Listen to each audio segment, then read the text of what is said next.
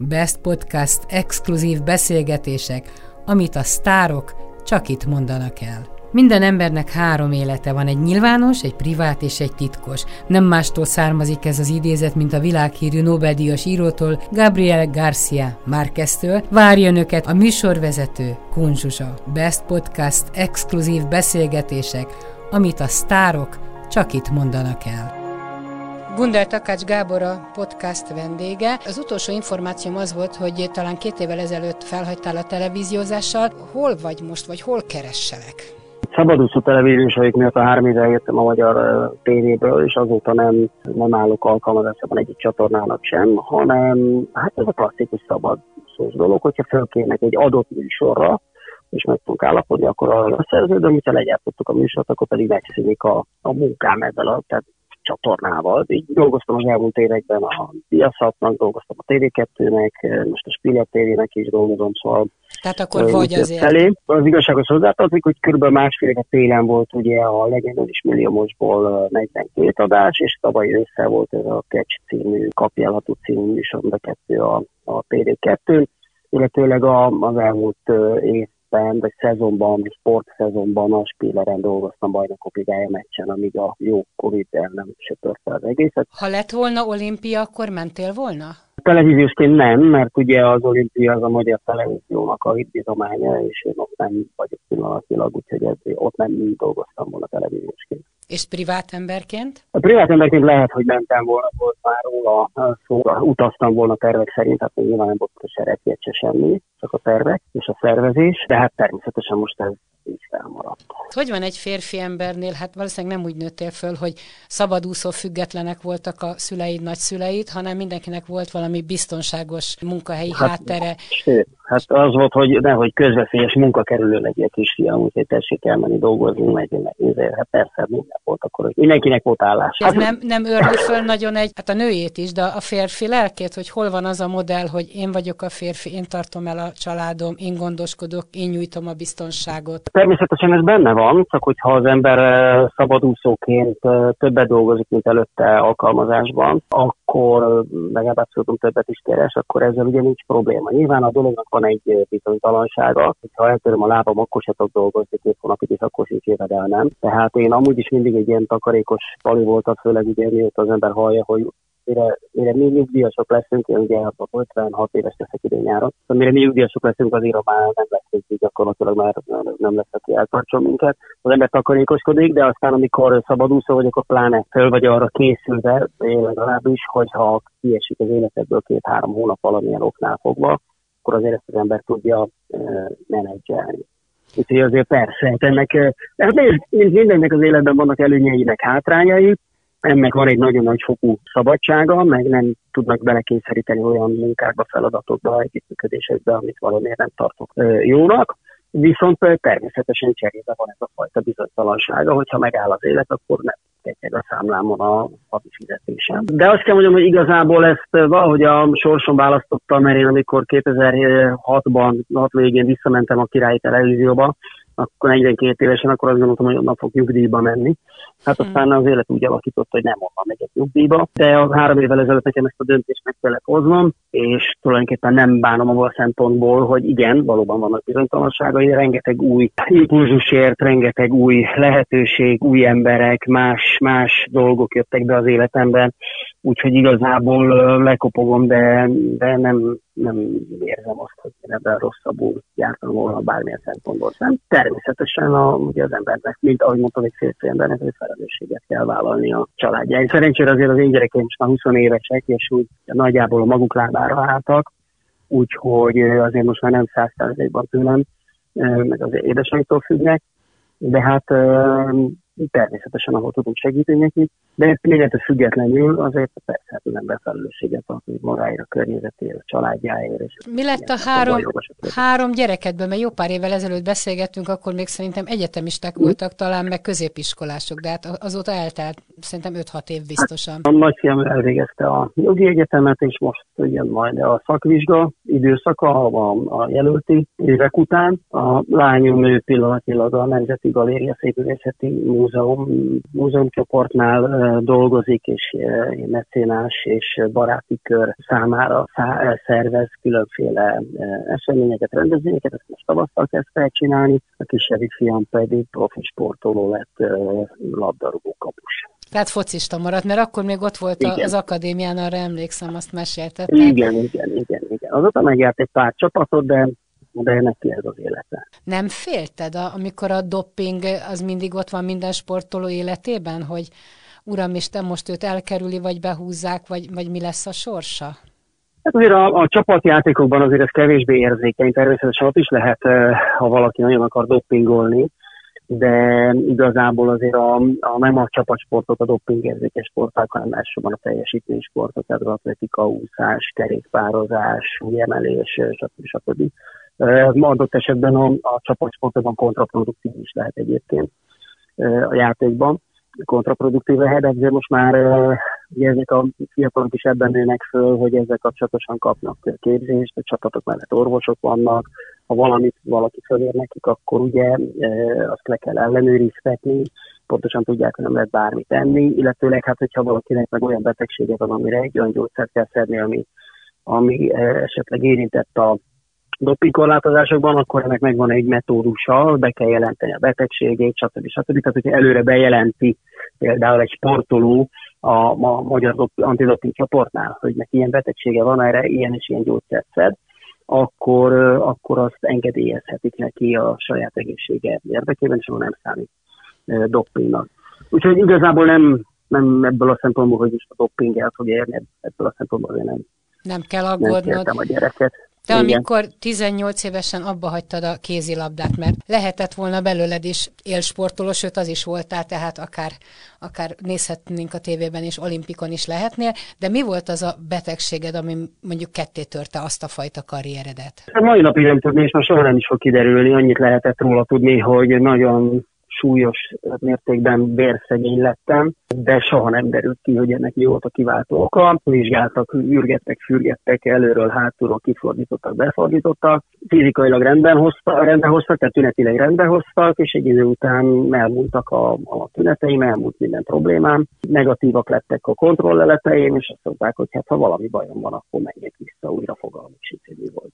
És ez egy De nagy... hagyjam abba az élsportot, mondták. Ezt akarom mondani, hogy egy nagy törés egy, egy kamasz életében? Hát ez nekem ugye más, nem, nem volt egyértelműen az az álmom, hogy kézilabdázó legyek, én szeretném színházal is foglalkoztam, szeretem volna a színművészeti egyetemre menni, és a többi. Tehát nem, nem ez volt a nagy álom az életemben, és tulajdonképpen a, azt kell mondjam így utólag is, hogy, hogy én elsősorban nem valószínűleg, tehát amúgy sem sportolónak lettem teremtve. Tehát azzal szoktam magamat vigasztalni, hogy alig, hanem így több olimpiára jutottam el sportriporterként, hogy mennyire sportra eljutottam volna.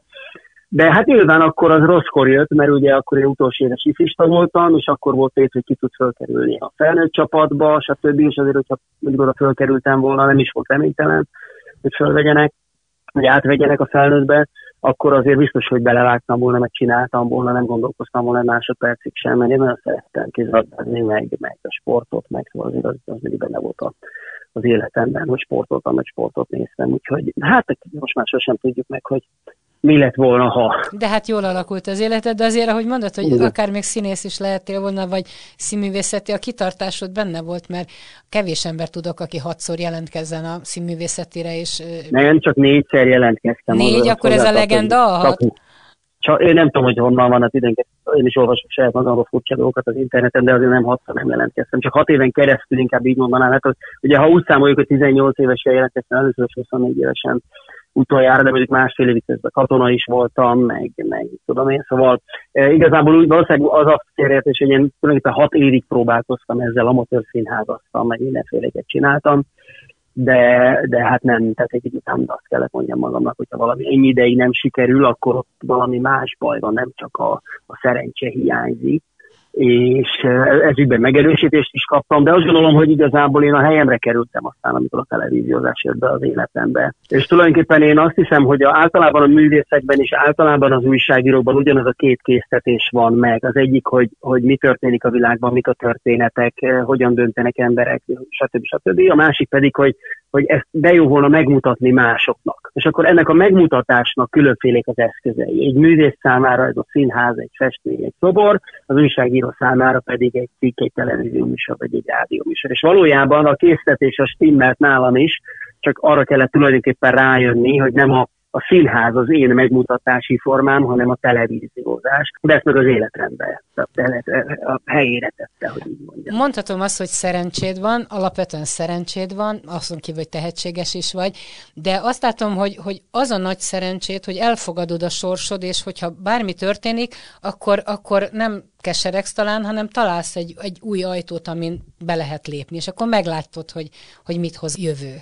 Ezt jól láttam? Hát én, én azt gondolom, hogy igen, igen, én abszolút, és pont ezek a történetek, amit meséltem, tettek engem fatalistává, úgymond, ami azt jelenti, hogy hogy igenis hagyni kell, hogy az ember dolgait az élet egy kicsit terelgesse, hagyni kell egy picit az élet áramlását, hagyni kell, hogy hogy az ember a helyére kerüljön, mert ha görcsösen ragaszkodtam volna ahhoz, hogy én akkor is színész akarnék lenni, akkor lehet, hogy most egy ilyen megkeseredett harmadik alabárdos lennék valaki valahol egy senki által nem látogatott színházban, aki bánatában idogál a büfében, és keserek, hogy miért nem fedezték fölé. És azt gondolom, hogy ez, ez hát nem jó élet, ez nem a, nem a boldogság. Tehát én azt gondolom, hogy hagyni kell egy picit az életet, de nem szabad arról megfeledkezni, hogy a lehetőségekben, meg, meg abban, ami jön, azért bele kell tenni rengeteg munkát, fegyelmet, alázatot, kitartást, csomó mindent, ahhoz, hogy abból aztán legyen is valami, és utána jöjjön egy következő lehetőség is. Tehát mondjuk hiába kapok én egy lehetőséget egy tévécsatornát, hogy csinálják egy műsort,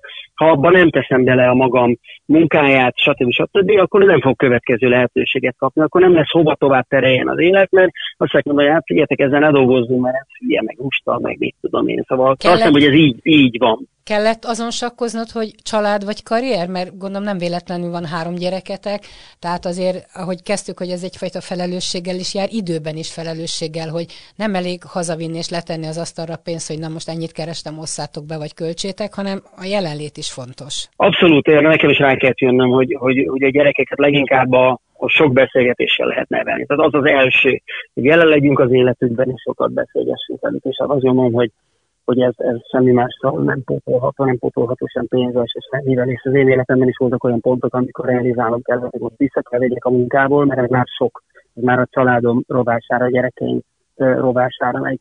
Az igazi, éppen ugye a család meg a karrier az valahogy ugye egyszerre alakult az életemben, és mindig úgy kellett összeigazítani időről időre. Így az igazi kompromisszumot a feleségemnek kellett meghozni, aki, vagy hozta meg, aki fogorvosként amikor jöttek a gyerekek, és az én rendszertelen életmódom majd nyilvánvaló volt, hogy nem lehet arra számítani, hogy én majd bizonyos napokon mindig ott leszek, hogy ő, ő, ő tulajdonképpen eldöntötte, hogy ő nem fog belekezdeni a tudományos karrierbe, hanem, hanem a gyerekek mellett hetente egyszer vagy kétszer dolgozik azért, hogy, hogy a, megmaradjon a gyakorlat, és igazából az ő fogorvosi pályája akkor kapott új lendületet, amikor furcsa módon ugyanazon a nyáron, vagy furcsa módon ki tudja, szóval ugyanazon a nyáron kapott egy új impulzust, amikor az első gyerek így elköltözött itthon. Amikor felszabadult egy bizonyos energia, és akkor annak a helyére rögtön jött egy lehetőség, véletlen, idézőjelmen, eh, ahogy egy, egy, hogy, hogy, hogy, hogy nagyobb hangsúlyt kapjon a, a fogorvosi karrierje. Egyszer nagyon szépet mondtál, amikor a házasságról faggattak téged, hogy azon kívül, hogy, hogy ott a templomban megfogadtátok, hogy holtomiglan, holtodiglan, hogy az is benne volt a fogadalmi beszédben, hogy vele megelégszem. Az, ez azóta a fejemben van, hogy ez milyen nagyon jó uh-huh. mondat, mert hát az ember találhat szebbet, jobbat, főleg ha egy kicsit már korosodik, meg öregszik, hát itt szaladgálnak a 20 évesek, meg a 30-asok, a csinosak, okosak, minden, de, de éljük le az életet, és vele megelégszem, hogy ez eszedbe jutott mondjuk egy-egy kritikusabb pillanatban? Ez, ez nagyon sokszor előjön a mi életünkben, egyébként ez, ez egy református szertartás és ez egy nagyon szép fogadalom. Nem egy mondat, ez egy, ez egy hosszabb fogadalom. És igazából azt gondolom, hogy talán nagyon érdekes időnket biztosítani az embernek az esküvőjét, és meghallgatni ezt a szöveget. De a fel feleségemmel is szok, sokszor szoktuk fölemlegetni ezt, meg ezeket a mondatokat, hogy, hogy igen, emlékszünk rá, meg, meg Tehát, és most, most lesz a napokban a 29. házasság évfordulónk, és, és azt gondolom, hogy, hogy mi nagyon jól egymásra találtunk igen, meg abszolút megelégszünk egymással, és nem jobb hiány, hanem azért, mert valahogy mi egymással. Egyébként érdekes, mert az ilyen házassági terápiáknak az egyik fontos eleme, hogyha valami krízis van, akkor ülj le és gondolkodj el azon, vagy idézd fel azt a pillanatot, amikor nagyon szerelmes voltál, amikor minden szép és jó volt, és azt hozd vissza, ne a, ne a vitákat, ami esetleg eluralkodik, vagy a keserűséget.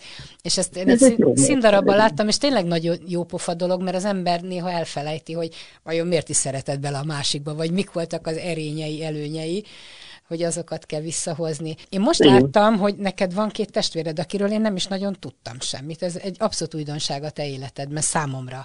Hát egyikük sem, hát nekem nem újdonság. Neked nem, egyikük sem, egyikük sem a, él a, a, igazából a nyilvánosság előtt. És ráadásul ugye talán azért is, mert a, ugye ezt a gundárpakács kombinációt ezt csak én használom ármúlból, mert ugye azt másodszor elmeséltem, hogy az édesanyám gundel és az édesapám takács, és amikor elkezdtem televíziózni a sportosztályon, volt egy másik takács Gábor, egy idősebb kolléga, aki azt kérte, hogy valamit változtassak a nevemen, hogy megkülönböztethetők legyünk, és én akkor kezdtem az édesanyám nevét használni. És így lettem én aztán, aztán muszáj volt hivatalossá is tenni, mert egy több, több probléma volt belőle, úgyhogy így lettem hivatalos, és Gundeltakácsi gyerekeim is Gundeltakácsok, ők viszont nem Gundeltakácsok, mert ők nem kerültek egy ilyen, ilyen helyzetbe. Igen, van egy hugom, Márti hugom, meg egy öcsém István öcsém. És akkor ők nagyon messze vannak a médiától.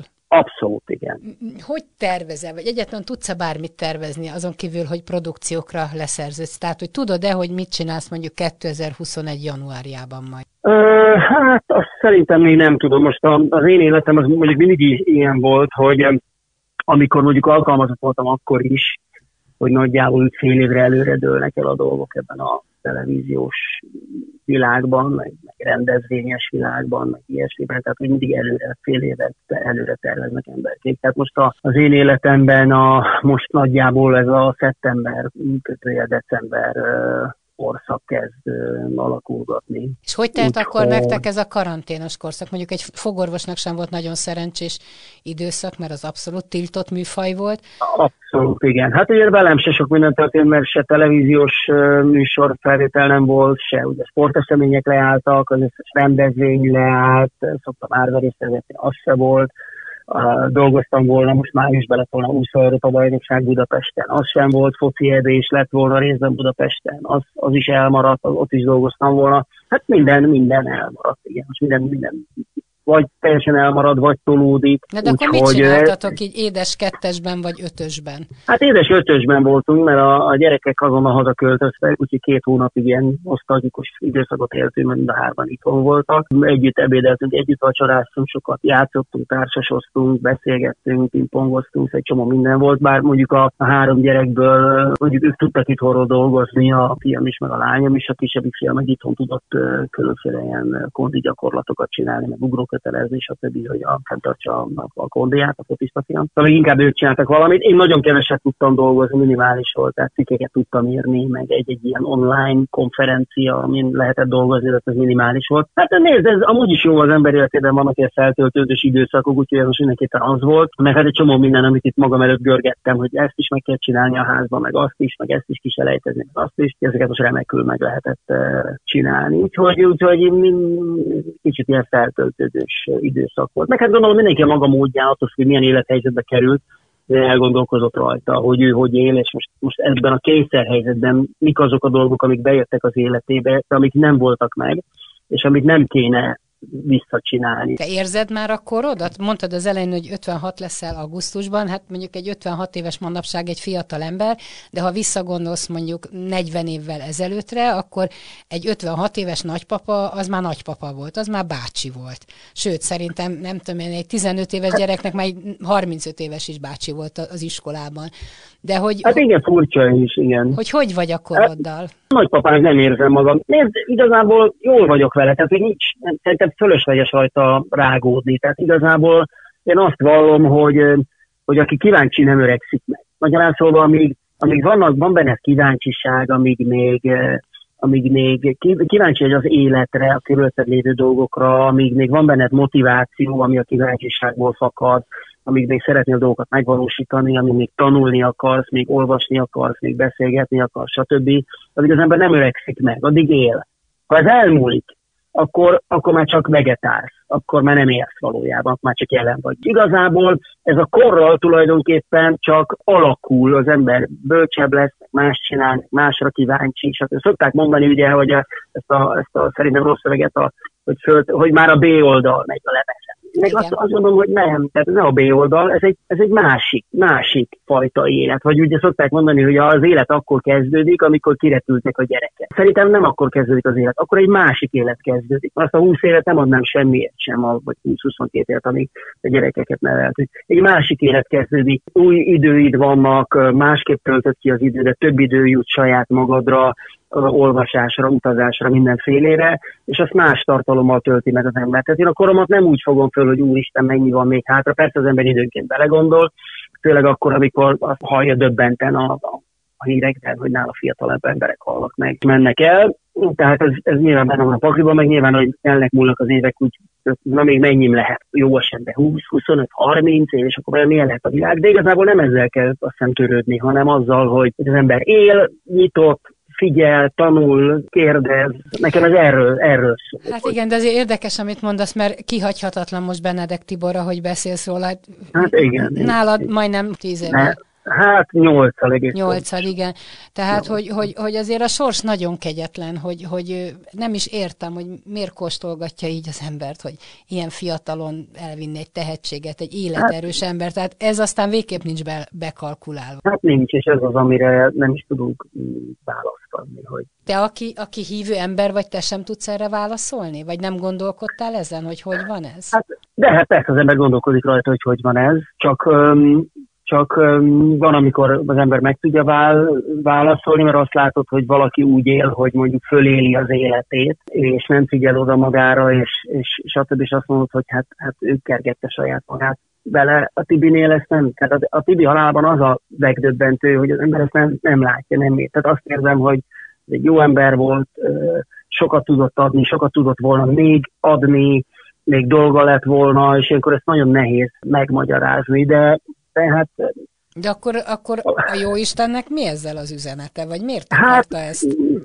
Nem tudom. Tehát amikor te kisgyerek vagy, akkor, és a szüleid hoznak egy döntést, akkor te se tudod, hogy miért hozták meg azt a döntést. Aztán lehet, majd valamikor megtudod. Szóval mi azért ehhez kicsik vagyunk, hogy, hogy mindent tudjunk, de csak az, Szóval nehéz ügy persze, és akkor ilyenkor a, van olyan ismerősem, aki meg abszolút nem, kifejezetten nem hisz Isten, és azt mondta, hogy most aztán még kevésbé hisz, de ő se boldog. Tehát ő se tudja megmagyarázni, mert tele volt dühvel, hogy ez milyen igazságtalan, és hát értem, igen, igazság, bennem is volt a dű, hogy most ez miért. Nem, nem tudom, nem, tud, nem tudunk, egy csomó mindent nem tudunk megmagyarázni, talán egyszer majd valahol, vagy ezen, vagy egy másik világon okosabbak leszünk, nem tudom, ezt, ezt nehéz, nehéz helyre tenni. Azt látom, hogy hit nélkül szerintem még kevésbé jó. Neked miben Vannak segített dolgok, a hited? Mert tudod, az ember, ha, ha hívő ember, akkor általában, ha bajban van, akkor szokott kérni, hogy na most akkor figyelj. Ne, na ez, ez, a baj, ez, ez, a baj egyébként. Tehát ez a sztereotípia, hogy amikor bajban vagyok, akkor hirtelen meg vasárnap elmegyek a templomba. Valójában az embernek a, a hite, és teljesen mindegy, hogy miben, miben hisz. Az egy napi dolog.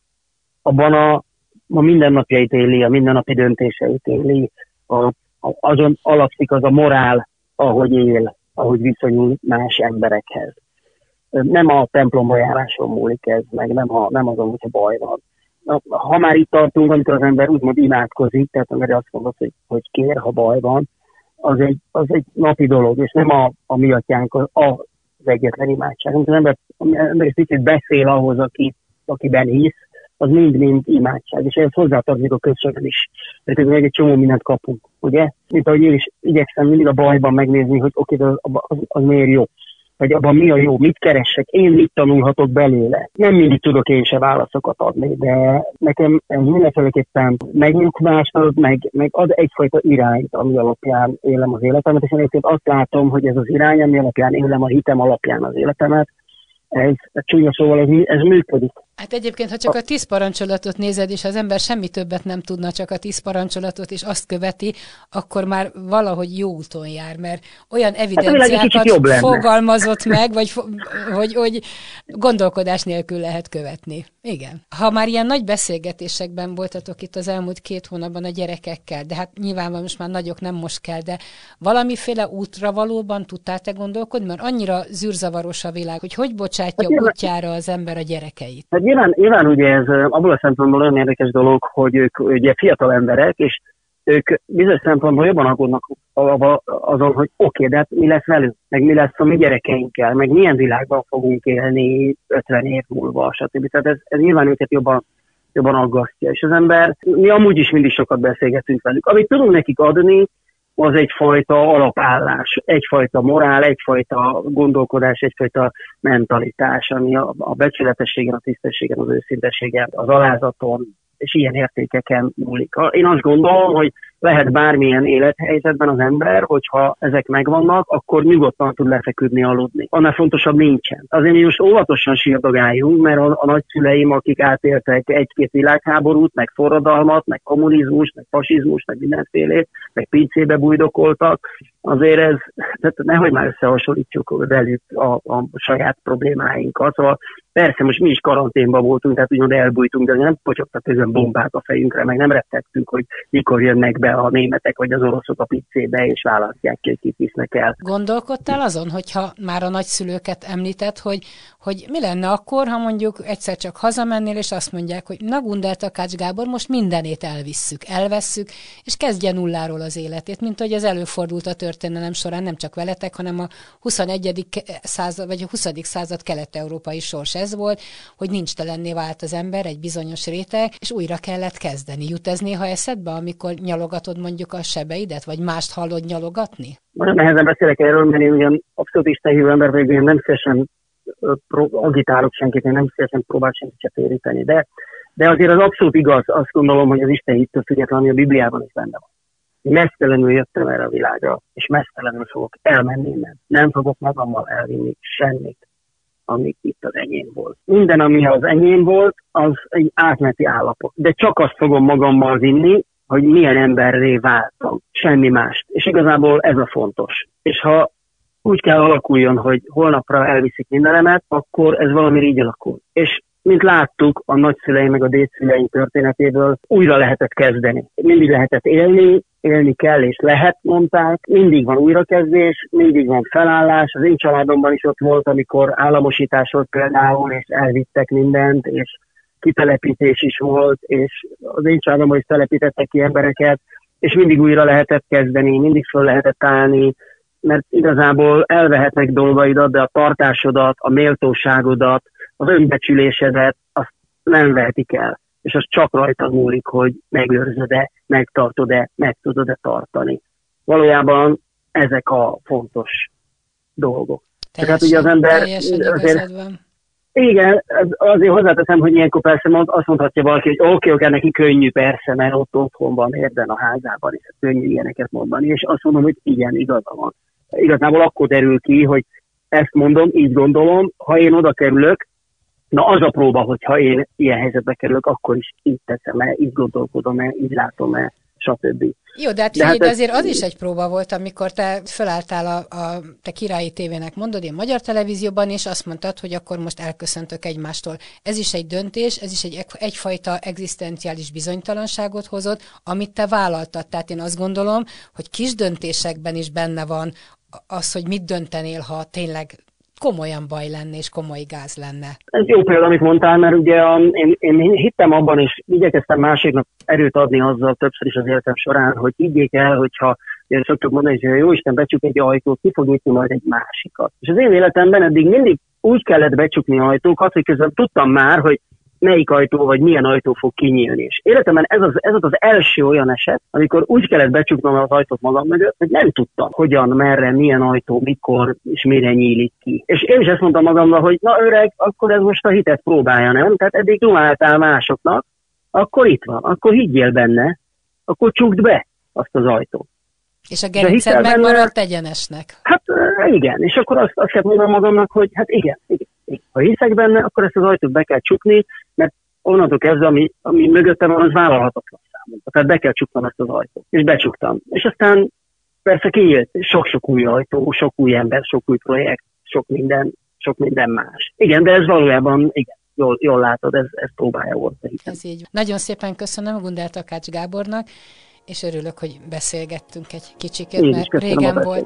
Köszi. Best Podcast exkluzív beszélgetések, amit a sztárok csak itt mondanak el. Minden embernek három élete van, egy nyilvános, egy privát és egy titkos. Nem mástól származik ez az idézet, mint a világhírű Nobel-díjas írótól, Gabriel Garcia Márqueztől. Várja önöket a műsorvezető Kunzsusa. Best Podcast exkluzív beszélgetések, amit a sztárok csak itt mondanak el.